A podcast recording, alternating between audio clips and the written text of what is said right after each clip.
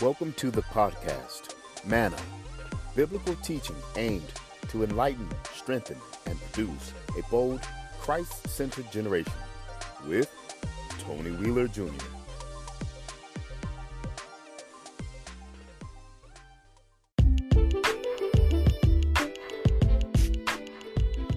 Good day, everybody. I don't know what time frame you're in, but hey, good morning, good evening, good afternoon, because it is one of those days that God created, and we should be so excited about it that we let the world know. Hey, thanks for tuning in to the podcast Manna. I am your host, Tony Wheeler Jr., and you are invited to listen a few more minutes into what God has for us today.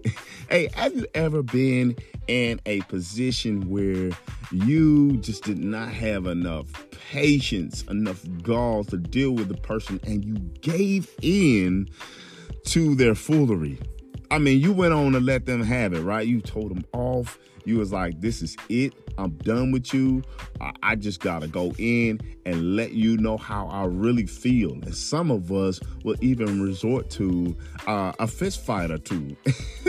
However, that ends up, I want to encourage you that as Christians, there is a tool that we have to help us work through this right? And this tool also help us understand uh, uh, what level we are working on in christ jesus.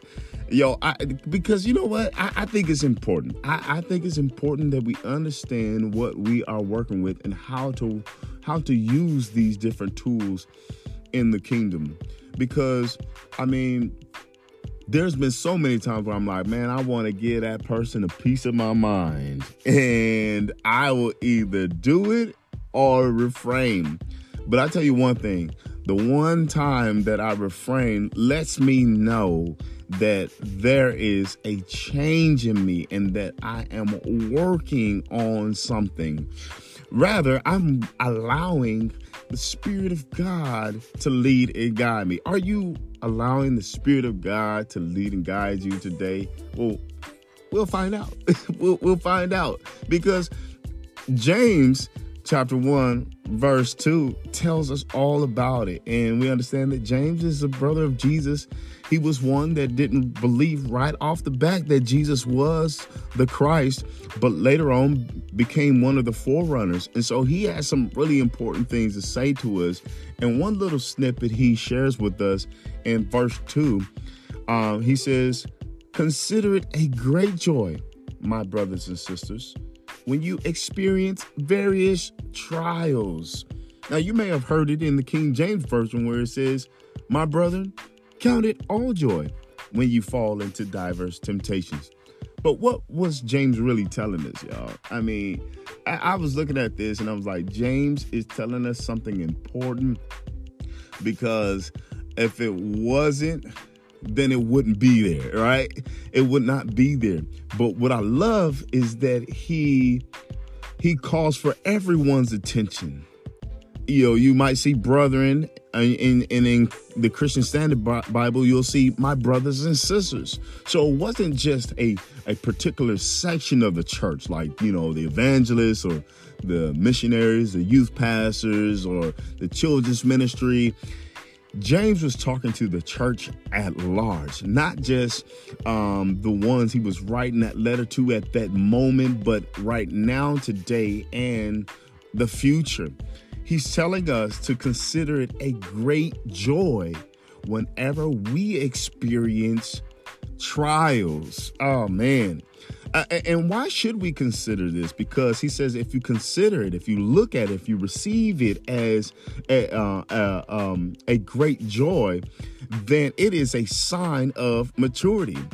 Joy is, is what he's saying is a state of mind and not an immediate temporal feeling you know that little tingly feeling you get real quick because you're happy, you're excited about, something, you you're getting ready to go see someone, you're getting ready to go on a trip, or uh, you're getting ready to eat at your favorite restaurant. That's happiness. That isn't quite joy. And so, what James is saying is that there is a joy that is given by God and sustains us in those dark, heavy, irrational times when people surrounded about uh, around you that are pointing you out, that are trying to put mud on your name, those that are are just out to get you, uh, situations that are in place that are trying to swallow you. He says when these things happen, he says that joy should be considered in this moment. and then and then even in the in the King James version he says count it all joy. You know what I mean? Count it all joy. Count it as a position of joy when you're able to to go through these things when you when you fall amongst these things because it is a sign of maturity. When when joy kicks in y'all maturity has set precedence in your life. When you can walk away from a situation or get through a situation when you have people blabbing at you on every side and having secret conversations about you that's when you know that maturity has taken place. And you can have joy and satisfaction in that moment that you didn't fall into the okey doke, that you didn't say something back to them, that you didn't you didn't fall into that diverse temptation of speaking out and saying something wild that would cause the kingdom of God to be looked at different. See, because this is that moment where you like, oh man, I'm so glad that the cat got my tongue. and, and, and in our case, I'm so glad that I have yielded my life to the leading of the Holy Spirit so that I won't fall into this craziness. I mean, just think about it. Hey, have you ever been in that situation? I know I have. Have you ever been in that? And, and in fact, y'all, I, I'm faced with this situation every day in my own occupation, right?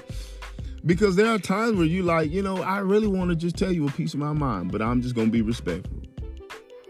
But that's how we know that I am maturing. That's how we know that you are maturing because you are keeping that stuff bottled up and allowing the Holy Spirit to deal with it, to sort it out. Because you know what? You know, you just kind of go in the corner and say, you know what, God, you gonna have to do, you gonna have to deal with them today because I ain't gonna do it. I'm not gonna do it. And, and you know what? You be like, I'm so glad that I'm saved by grace because I'm saved by grace, I pray that God grants them grace and have them to just shut their mouth. See, those are those are signs of maturity. Those are signs of maturity. Those are signs that you are moving in different levels in God where you are now in in in uh, the mode of submission to Him, to where He is now taking over your life. That's that's that's where we want to be, where God is fully functioning. We are taking the back seat to Him, and we are saying, God, I want Your joy to be present. I want Your pleasantry to be here. And see, the thing is, even with that song, uh, this joy that I have, the world didn't give it and the world can't take it away. That's because this joy that we have is from a different source. It's it's from the the throne of God. It is from heaven itself. And and see, just like the Statue of Liberty, the Statue of Liberty doesn't uh, get power from New York itself, but it gets power from New Jersey. So if there's an ever, if there ever is a power outage in New York, see, New Jersey still has its power, and and the Statue of Liberty can yet illuminate the skies and the ports.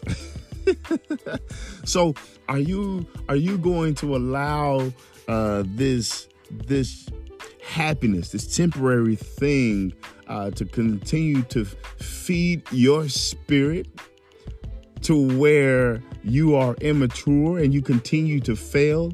Or are you going to uh, submit to God and receive this joy and exude this maturity in a, in a life that would, in a life uh, filled with people who would like to tear you down and see you fail? I don't think so today, family. I, I, I think that we would like to take on this joy because we understand that joy is a result of maturity in God. I challenge you today, y'all. Look at your different situations today and choose joy, choose maturity. Y'all already know when we grow, we glow. Together, let's watch the kingdom of God swell.